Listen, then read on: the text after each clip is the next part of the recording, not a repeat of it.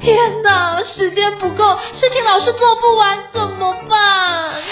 别担心，就让高校人生商学院每周陪你充充电，找到方法不抱怨。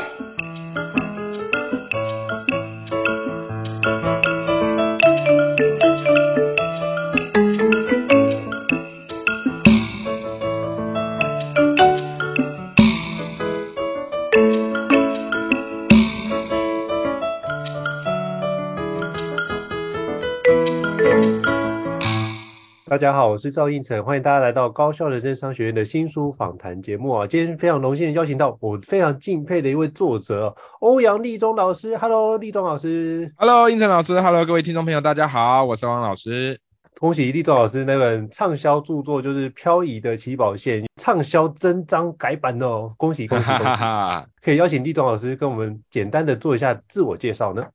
好啊，没问题。各位听众朋友，大家好，我是欧阳立中。呃，Super 教师是我的过去式。我过去曾经担任高中老师，担任了十年之久，然后荣获了 Super 教师奖。好，所以我很喜欢分享一些我的一些教学心法以及班级经营。而豹纹教练呢，是我的现在式。好，就是后来我就是在网络上常常教大家如何写作，而且可以写出让你这个比较引发共鸣、按赞数、分享数比较高的文章，从中去建立你的个人品牌。所以后来我开了一门叫做爆文写作课，而知名主持人呢，则是我的未来式。啊，因为我一直对于主持非常的向往，尤其我觉得能够访谈来宾啊，然后这个分享一些好玩的事物给听众朋友是一件很有乐趣的事情。所以今天非常荣幸能够来到应城的节目，那我自己也有做一个 podcast 节目叫做 Life 下课，所以我们都一起朝着成为有影响力的主持人这条路迈进。好，非常感谢，就是知名主持人，就是欧阳立中老师的介绍，好，爆文教练，未来是，未来式，对，没有没有，这是现在是，现在式哦，因为 前就是上个礼拜，就前几天就发现你的 parkes 在全部的前十名里面，这太厉害了，台湾全部加起来前十名，我觉得这是一个非常非常难得的一个记录哦。那也想请教，就是立总老师哦，哎，那这个区块你做做了非常多的学习，其实这是一个非常不容易的转换呢，从原来的一个。国文老师，那转换变成现在是一个报文教练，甚至是一个主持人，从一个在学校的老师，那转换变成一个自由工作者，这个转换可不可以跟你，请你跟我们分享一下？其实我觉得跟你写这本书有一些联动的关系，因为其实你发现那个起跑线，你在学校的部分跟在身为自由工作者，那个起跑线完全不一样，都是漂移的。那你怎么看待这件事情？嗯，没问题啊。那其实我刚从学校离开是在去年嘛，去年我从这个学校离开，然后现在已经过了一年多了。好，因为当时其实在学校就已经有开始去做一些斜杠，啊，比方说出书、写作，然后演讲。然后后来决定说，哎，毅然决然嘛，哈，就是离开教职。啊，然后其实我觉得一开始离开会觉得哦，自己很热血，觉得自己很有冒险的精神。可是我觉得现实哈，常常就是无情的，就是你马上就会面对到。下个月哇，固定的收入就没有了啊，所以你就会开始有一种朝不保夕的感觉，然后所以你就会开始有另外一种压力，就是那我要怎么样去 cover 生活？所以一开始呢，就是会把这个工作接得满满的，有演讲就接，因为很怕断炊。尤其我现在家里又有两个小朋友，嗯、一个一岁，一个三岁，还是嗷嗷待哺的年纪，所以坦白来说，一开始的生活压力还蛮大的，真的没有像大家想的这么样的一个浪漫热血。可后来忙着忙着，我又发现一件事情，就是诶，当我把我的 schedule 全部填得满满满的时候，我突然发现我好像没有什么样一个创造力的来源了，因为你每天都在给。那其实像我们当讲师、当作家，我们是很需要有一段时间是可以汲取一些灵感的。好，所以也有一个效应叫做懒蚂蚁效应，啊，就是你一定要留一点点的空白时间给自己去学习或是去尝试新事物。所以像是 Google 好，这间公司，它都会让员工哈这个每个礼拜哈至少留百分之十的这样的一个时间啊去发想去做自己想做的事。所以我后来想想，对呀，我应该去做点调整啊。我当初离职的目的不是为了把自己的生活填满，而是为了让自己更能够游刃有余的去尝试一些我没尝试过的新事物。所以后来呢，哈，我就是在今年开始做这个 podcast，好，就强迫自己呃，把一些演讲的时间留下来，好拿来去做一些个人的挑战，好，所以就在今年就开始去尝试做 Podcast，还有各式各样的一个线上课程。那我觉得总括而来，目前离职一年多的这样的一个心得哈，大概是这样的，就是的确离职。一开始够热血，但接下来你会遇到一阵生活上的焦虑。可是接下来你又会发现，当你懂得适时的去配置你的时间之后，诶，离职的生活是可以让你变得更弹性、更有余裕，而可以而且可以兼顾家庭和工作和事业的。我觉得这是一个非常棒的一个心路历程。其实让我回想到过去，就是大概接近十年前，我做了这样的转职的时候，其实有一样的困扰。不过那时候就是一个，哎，你过去一开始本来也是有正式的工作这样子吗？有啊，我那时候在就是电信产业服务。哦，然后其实收入还蛮不错的，都有超过七位数啊。所以那时候就觉得，哎，转换想说这件事情是刚开始热血，想要从事教学跟分享，想说哇，用这样的热情去改变这个世界。可是发觉好像事实会就是理想很丰满，现实很骨感，就是你的事 实会告诉你说，哎、欸，不是这个样子。我那时候经历有好一百零六天没有饭吃，然后这次怎么去分享，人家都都没有想要听。哎、欸，我说，哎、呃，我可以免费教你心智图哦，没有人理我。啊，你有经历过这一段哦？因为你现在是心智图，虽然你一定很谦虚说不算，但我觉得你是心智图大神级的人物啊。没有没有没有，就是这件事情是。大家一起帮忙，那我觉得这个区块是起码，我觉得都要经历那个过程。可是经历那个过程之后，就是像您所说，就是会把它填满。可是因为填太多，填满就变成说，你很多的需求是混杂的，你可能需要花很多时间去因应不同的需求去调整。那后来发觉几年之后，发现是会调整梳理，去把它做个聚焦的环节。那我觉得当开始聚焦之后，那个力量就会展开。对，没错，我觉得这是一个很棒，就是当力量展开的时候，就开始出现不一样的环节。所以那时候也写了，我那时候是写书斋，就开始用印象笔记写书斋，然后写了大概三百多本的书斋。哇哦！就开始想说，哎、欸，我要强迫自己输入嘛，因为讲师比较常输入，所以我就强迫自己输入。所以那时候的做法就是，我每天看一本书，然后把这件事情可以展开。但我觉得，对，那个东西都不会不见，就是都会变成你未来的养分。对，没错没错。包含现在就是在。呃，像我自己就是高校人生商学院 Podcast 也有那个新书房的，所以今天邀请到立中老师来跟我们分享一下漂移的起跑线，其实是一样，就是发现，哎，现在在阅读上面，你就知道说，哎，这个阅读的过程当中可以看到，这个除了文字的内容之外，可以看到文字背后那个作者的想法跟意念。我觉得有时候会看到这件事，我就觉得那个很感动，所以我就会访问。就每次访问的时候，我都会看一下，哎，这本书我就会仔细的再重新拜读过，然后看看里面有没有什么样的转换，我就感受一下当初你写这本书的一个感受是什么样。我觉得，对，就是虽然没有访谈到，我觉得我已经跟你交流过了。我觉得这件事情是我在书里面得到很大的滋养，所以感谢立中老师出版这么棒的书哦。谢谢你。对，也想请教立中老师，就是这本书其实在几年前已经有。已经同同名的书已经出过，那想请教《漂移的起跑线》这本书，你当初写的一个起心动念是什么？因为我觉得这件事情经过了三五年时间，再回过来看之前那本书，哎，你会有更清楚的框架跟起心动念，可不可以跟我分享一下？没问题，没问题。其实这本书很妙哈，因为当时我是学校老师，这本书最初哈，《飘逸的起跑线》大概是在三四年前出的，然后那时候我开始做一件事情，就是我开始在。网络上、脸书上，每天逼自己写一篇文章。我觉得我跟应成你，我们都是属于那种自虐自己求为官，好那种刻苦自立型的人，因为我们都会给自己一个承诺，也给大家一个承诺。好，就像应成你写三百篇那个，你就是要网络上写给大家看，好，就逼自己每天写。那我自己那时候在脸书上也是这样。那为什么我突然会有这样的一个想法？原因很简单，原因是我觉得其实，在教育现场有很多很认真的老师。但是我觉得很可惜的是，我们在教室里认真的去设计教案，然后认真的去创造一些美好的课程，以及给学生启发，但这一切都只留于在教室里面，就出了教室没有人知道。那你也知道哈，有些东西是这样子，就是如果只有在教室里，然后其他人完全不知道你在做什么，那我觉得有时候大家对于老师这个职业会有一些误解。尤其我们现在这个新闻啊、舆论啊，有时候又是会有一些风向嘛。像我就觉得很奇怪，有些人就很喜欢说老师很爽啊，老师都有什么退休金啊，有寒暑假。可是他们说老师爽的同时，他们其实没有去看到老师平常的用心。那我发现，当然有些人你可能有些老师可能会选择跟他们 argue 嘛，跟他们 battle，但对我而言，这不是一个最好的方式。因为装睡的人是笑叫不醒的 啊，敌人不相信你的解释，对不对？所以后来我就决定写一些文章，真的把我们在教室里所做的这些分享给大家。好，当初的动心起念是这样。那写写写写写，其实一开始在脸书上写作是蛮辛苦，应成你也知道，好、嗯，因为演算法的关系，还有一开始触及率没那么高的关系，所以赞数都很少，哦，都没什么人看。尤其其实写这个教育文哦，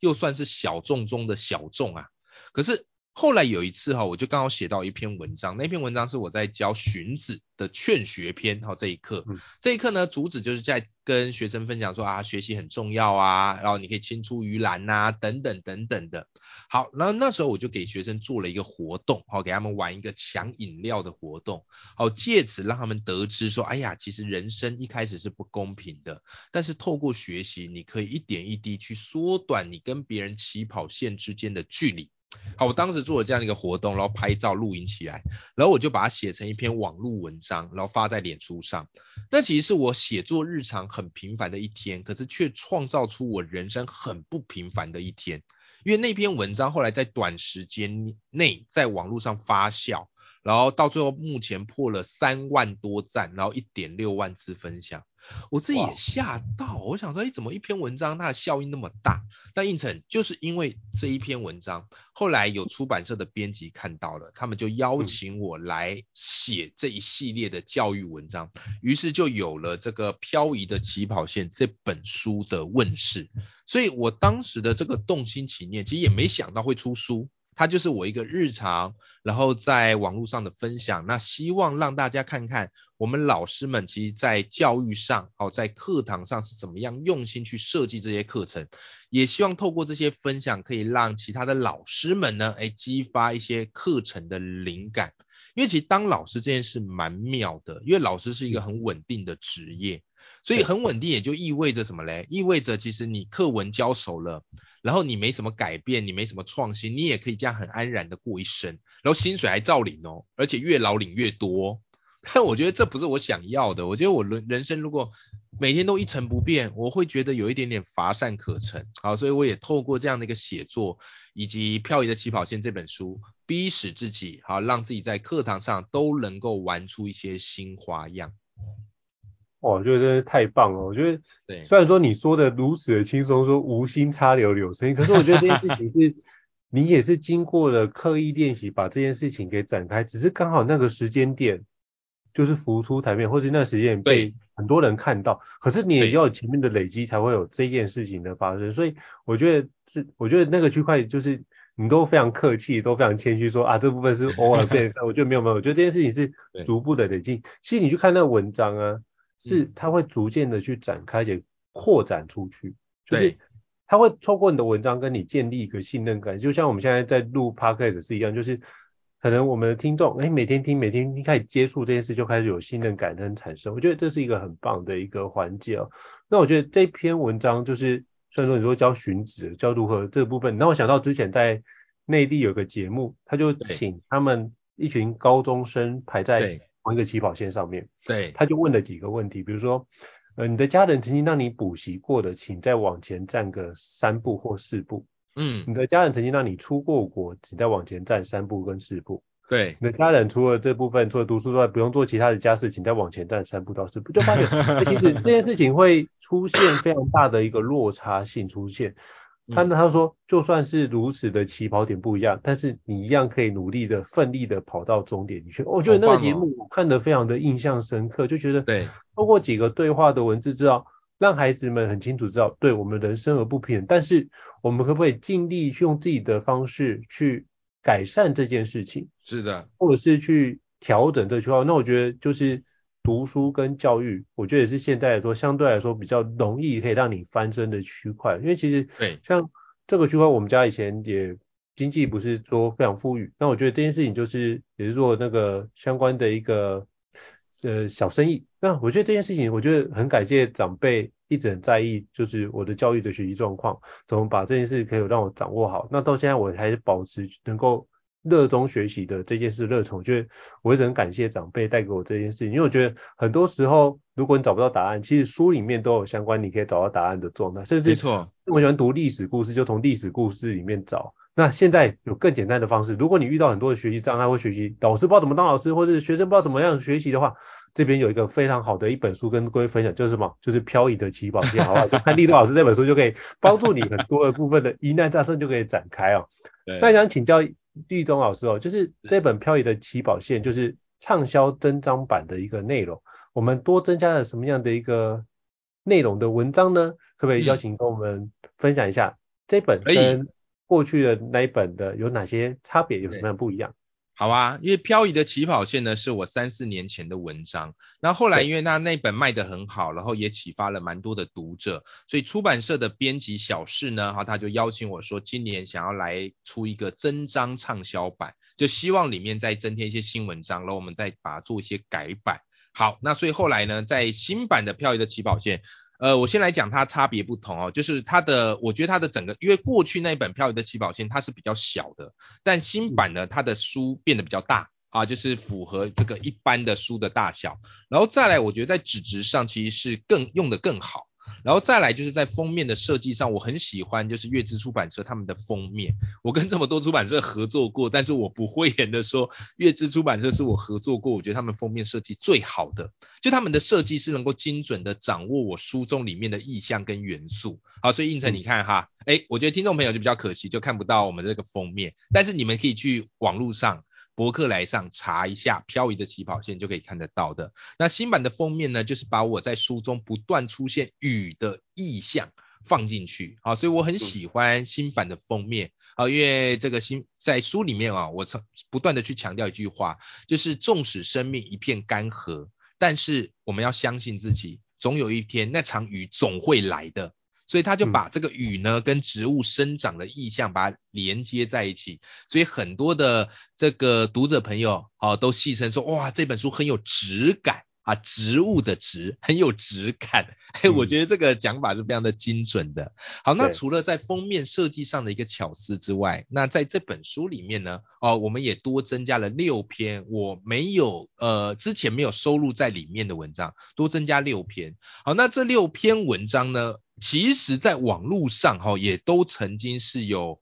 这个发酵过，也都曾经是红极一时的。OK，我就举其中一篇，其中一篇文章叫做《世界若冷，用善良来暖》。好，这个是我学生的一个故事。啊，就是我这个学生有一次看到一个老人家，他在走到捷运站上的楼梯的时候，不慎摔倒，头破血流，当场血流如注。然后路人看到都不知道该怎么办。其实一般我们看到，我们也会不太知道该怎么办。可我这个学生马上一个箭步过去，先帮老先生止血。那他发现因为血流的太多，然后没有办法马上止下来，所以他就脱了他的。外套哈，运动外套，然后就帮他止止血。那这一幕呢，哈，就是被大家看到了，然后这个拍照，然后后来呢也上新闻，哇，那大家就觉得他很了不起。那我觉得就是这个学生很棒，因为那时候刚好我们教到这个孟子嘛，那你会发现很多时候啊，我们都知道哈，孟子讲求的是义，好，就是你看到什么事情，你要当仁不让的去做，好，你要懂得去符合这个社会的公义，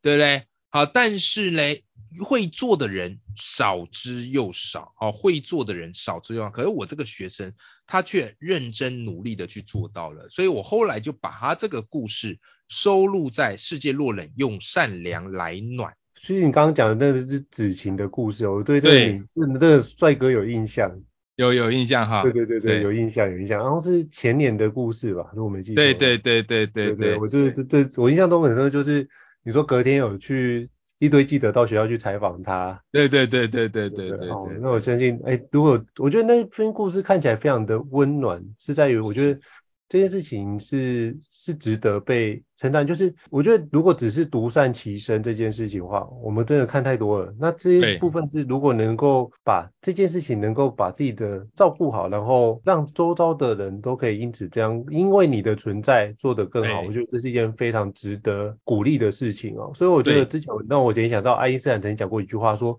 不要立志做成功的人。对，但是要极力做一个有价值的人。我觉得哦，在身上我们看到这样的一个非常棒的一个故事哦，哇，真的太赞。所以比如说有收录像这篇文章也都有收录，有收录一些学生的故事，然后也有收录一些我自己这个个人观点的故事。好，比方书里可能也有收录说，诶，学习的三个层次是什么？啊，或者是也有收录一篇叫做“别以为，诶，别以有限思维去挑战无限赛局”。好，那这种就是比较属于我自己个人这个教育，然后或者是一个价值观的故事。好，那其实这些我都还蛮推荐各位读者朋友可以去找来看看。就是如果你之前就有买过《漂移的起跑线》这本书的。我相信新版啊会让你去找回过去的那种热血与感动。那你如果过去完全是没有看过《漂移的起跑线》这本书的，那我觉得现在是最好的一个进场的时机啊，因为我觉得的确这本书在时隔四年之后，然后我现在又在增章放一些新的章节进去，你再回过头来看这本书，你可以看见这本书它更完整的一个面貌。哇，真的是很棒！我觉得透过这一部分再重新增订，你会把。这个这段的时间的成长跟心路历程重新把它放进去，对，我觉得这是一个非常好的框架。可是而且你会想说，过去那本有没有因为这段时间的成长，有没有哪个地方可以优化跟调整？像我之前在也有这样的经验，就是把那个之前就是画出完美心路超简单。把它因为五年到期，重新把它改版变成就是拆解心智图的技术。那我觉得里面就非常大的不一样，几乎整本都改写了。可是我发觉，因为改写之后，你会觉得这本作品更贴近，也会逐渐的去进化。我觉得可以从那两本书的完全长得不一样的内容去看看我们这段时间的进展或是成长有多少。我觉得这是对我自己在身为作者，我觉得是很棒。那我觉得非常感谢立中老师讲的那一段，我觉得我都很有共鸣哦。所以我觉得这件事情可以更完整，就可以去找。漂移的起跑线的新书的版本哦，那而且我想回馈一下你的封面设计哦，嗯，我觉得那封面设计你说是有雨，然后有很多植物，对不对？可是我觉得在那个封面我仔细看，因为我觉得那封面的设计很有质感，对，我觉得那个比较像是在一个雨林当中，就很像大家可能是野蛮森林当中，可是中间有一朵小花，但是白色发光，就不见得慢慢增长，所以我觉得其实很多时候。我们必须在心里面先种下那颗种子，很重要。所以读立中老师这本书，就是你要在相关的漂移起跑线，你也知道这相关的起跑线是不公平的。可是我们会种下一个种子，是我们会不会让自己成为一个更好的自己？那你就发现那个种子就开始发芽，然后发光。对，我觉得我们就如何让自己能够逐渐的成为一个发光发热的部分哦。对，我觉得这就像泰戈尔的那首诗一样，就是如何用生命影响生命。就是当你成为那道光的时候，你才有办法去照亮别人的黑暗，然后帮助他。就是因为你成为这道光，所以别人看到这个光的部分。我觉得这很棒的环节哦。太好了，印着这本书的最佳代言人就是你了。你是我目前看过把这本封面诠释的最精彩的。真的哦，谢谢你的分享，哇！我觉得这个设计很好，所以。也帮我跟那阅读文化的那个编辑，我就会跟他分享，他应该觉得哇，这些做这件事的工作设计或者美编的设计都是很棒的。出版这三年期间，就在立中老师，就是那比如说您在观察，比如去年你还在当学校老师，那今年就是去年转职，然后变成自由工作者，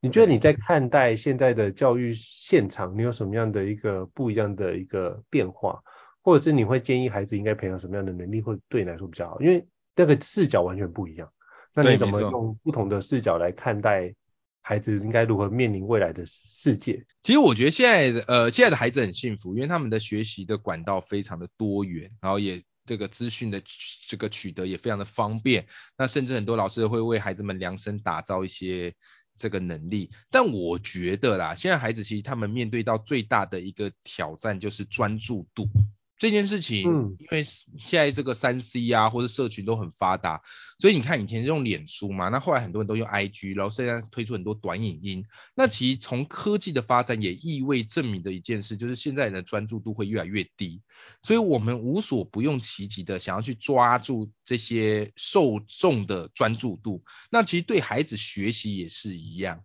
现对孩子学习也是一样，好，所以我觉得现在孩子他们遇到最大的挑战就是他怎么样可以不分神专注把该学的基本功给学会。虽然很多人都讲，哎，我们现在重视的是创意啊，我们现在重视的是这个跨领域啊，但是其实大家却忽略了一件事情，就是跨域或是创意。他们的核心的基本功是建立在你有一定的基础之上。你如果没有建立任何基础，你要去谈创意，那谈何容易？所以。在这个学习的步调这么快又这么纷杂的这样的一个环境之下，我反而觉得孩子们应该要去学会让自己能够保有留白的时间，好好把一件事情扎扎实实的学好学通，然后再来求广度。这件事情是我近几年来我观察到一个现象，也跟各位听众朋友们分享一下。我觉得真的非常同意，就是立中老师所讲，就是。其实现在专注力这件事情，常常会是在教学现场，或甚至在孩子在生活里面最大的挑战。就是我发现现在孩子超容易分心的，就随便讲什么话都觉得这件事跟我有关，然后再用分析去做。那我觉得可能因为现在声光刺激真的比我们以前多非常非常多，所以他们已经非常习惯，就是只要有声音的刺激，他会直觉去反应，就是要往那个地方去看。对，所以他变成是很难稳定的是在一个事情上专注很久。可是我们也。在职场上，或者在自由工作者这边也发现，其实到最后，如果你希望能够有一个比较好的一个，不管是收入也好，或者比较好的一个工作的状态，其实都是职人的状态，就是你要把一件事情做到一个相对顶尖，就是一个专业的方式，才能够得到这样的一个方的待遇或对待。所以我觉得这是很多时候跟现代的一个。教育希望它通才的方式是某程度有一点背道而驰。没错，没错，没错。所以这个区块，我觉得这您刚刚提到的那个很重要的能力，就是让孩子能够专注在一件事情上，好好把它做完，而且能够深入的把这件事情去做深耕，深耕之后再来做斜杠，其实会效果更好。不然的话，就很像是。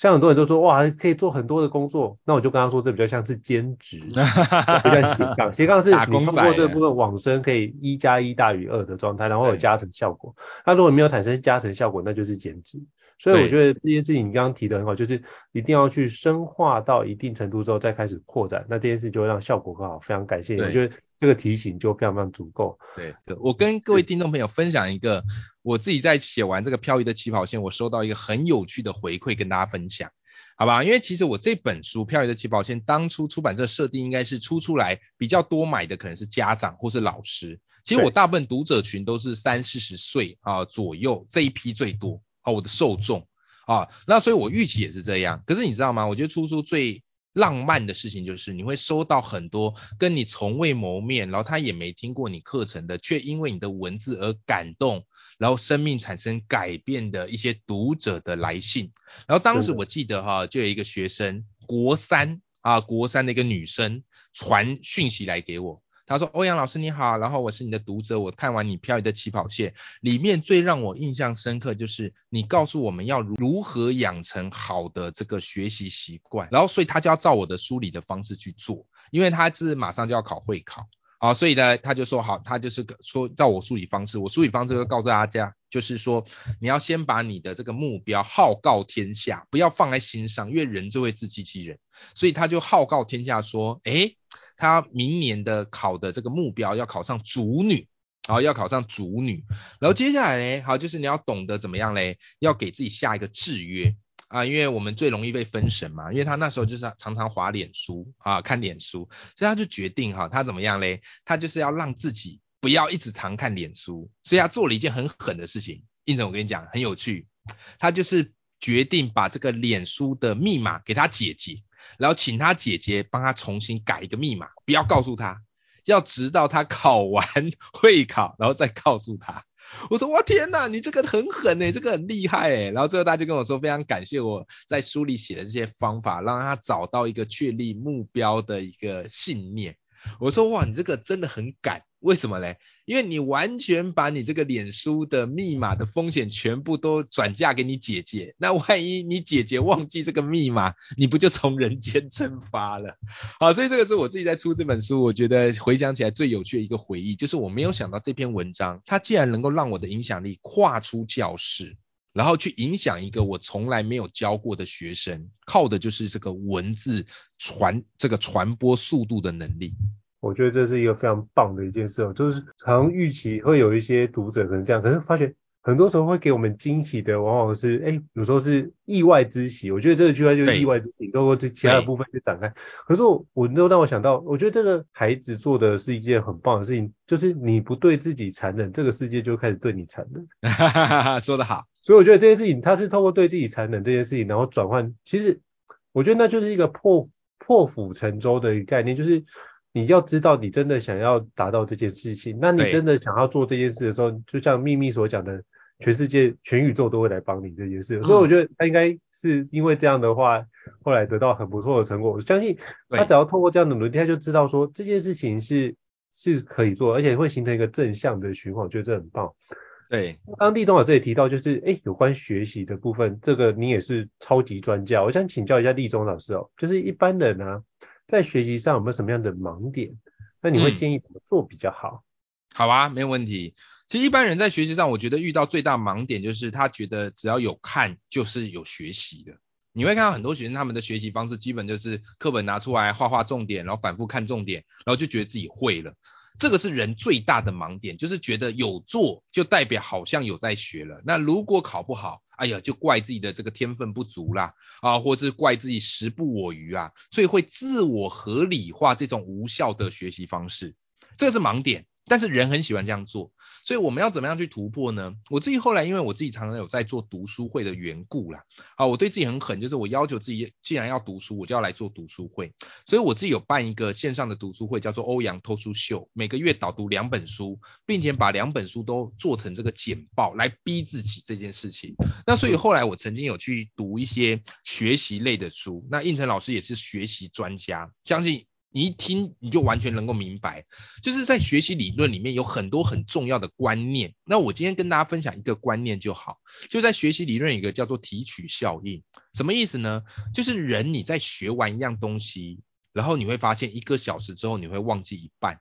一天之后你会忘忘记七成，这个就是艾宾浩斯的叫做遗忘曲线。对，OK，所以我们一般人啊，你会发现为什么这个小孩啊白天在学校学习。然后晚上又跑补习班，假日也跑补习班，这样的学习成效反而是不好的，因为他只是不断的在听，可是遗忘曲线还是一直掉，所以反而他没有去做到一件事情，就是要去对抗这个遗忘曲线。好，那各位听众朋友，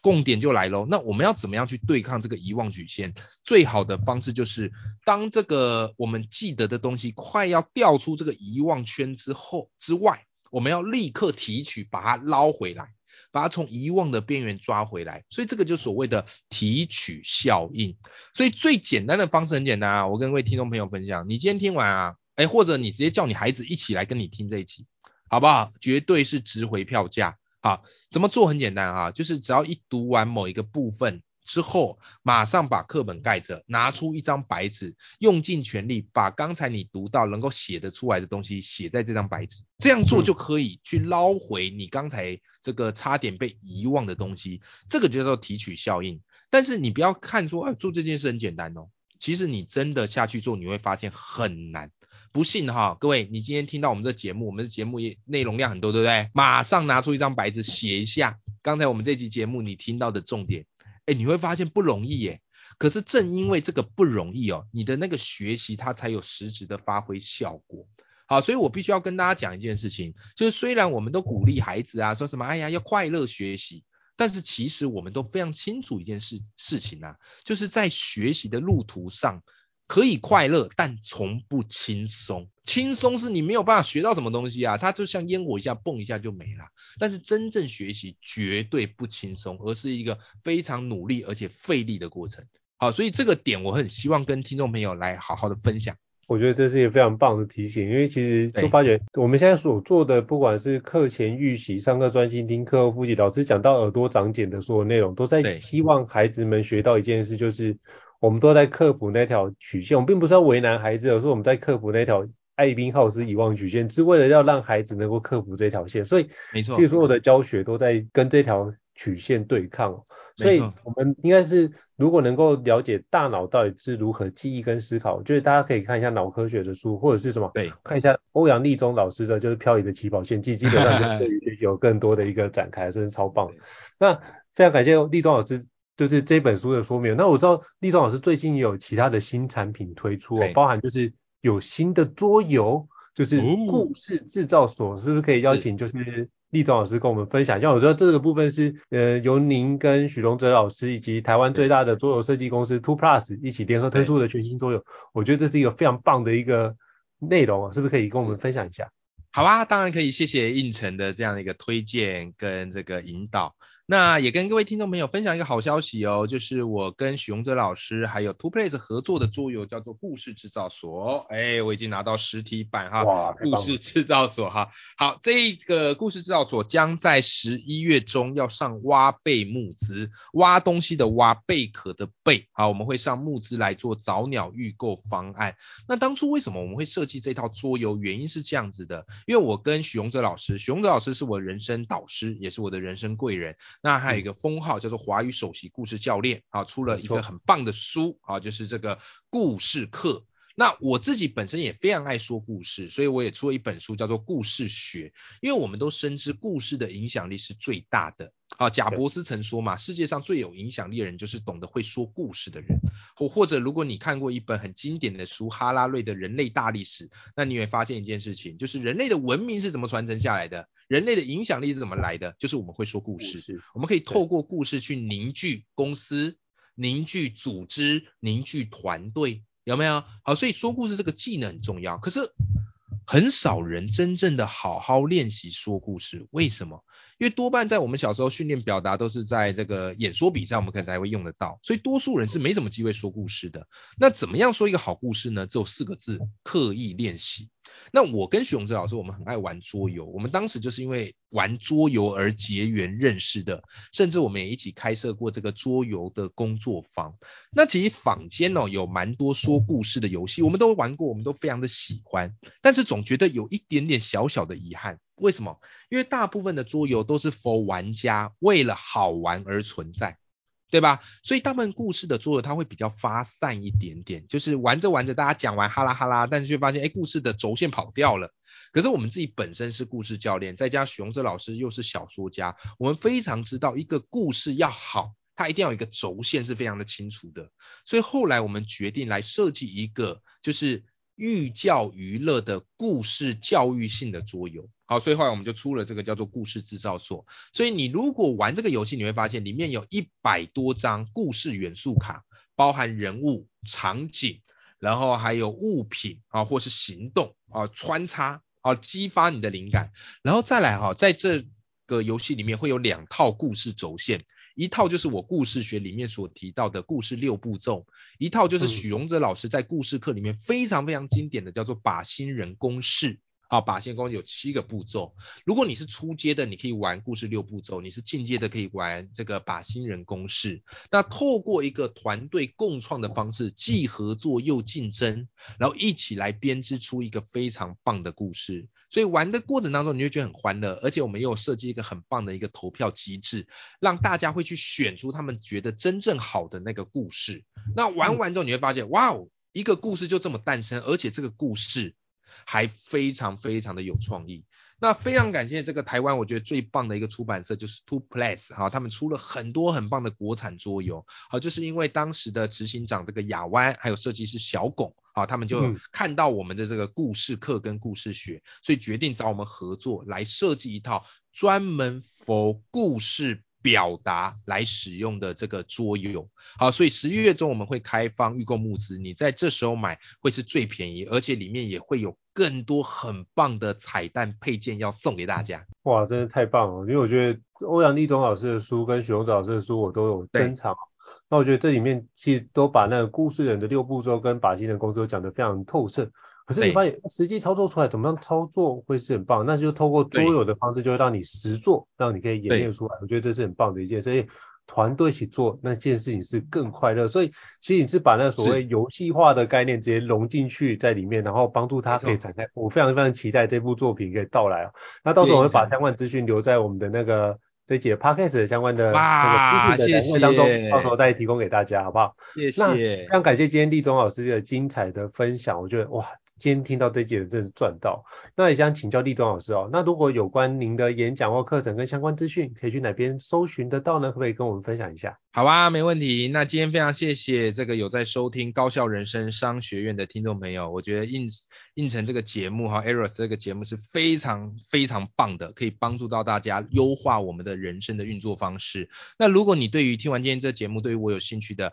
你想要找到我的相关资讯呢，可以用脸书，好，脸书你只要查欧阳立中。哦，应该也没有人叫这个名字，然后有蓝勾勾的那一个，好，就是我本人，好，你可以透过我的脸书找到我，或者呢，你也可以透过我的 Podcast，好，叫做 Life 不下课，L I F E 不下课，好，就是我觉得人生就不应该要下课嘛，啊，就是所以每天用十五到二十分钟，我们保持学习，你也可以透过节目，好，找到我，收听到我的相关的内容，好，今天非常感谢的胤丞，好，有这个机会来跟各位听众朋友好好交流喽，好，非常谢谢立中老师，我们会把相关的资讯都会提供在那个资讯栏位跟大家说说明哦。那如果各位听众对于高校人商学院觉得不错的话，也欢迎在平台上面给我们五星按赞哦。你的支持就对我们最大的肯定，我们会也是我们做这个 podcast 节目一个很大的动力哦。那如果你有想听的一个内容或者想听的书，都欢迎留言让我们知道，我们会逐渐的安排这几本书来跟各位伙伴分享哦。今天再次感谢立中老师的一个精彩分享，感谢您，谢谢。那我们下次见喽，拜拜。谢谢大家，拜拜。高校人生商学院，掌握人生选择权。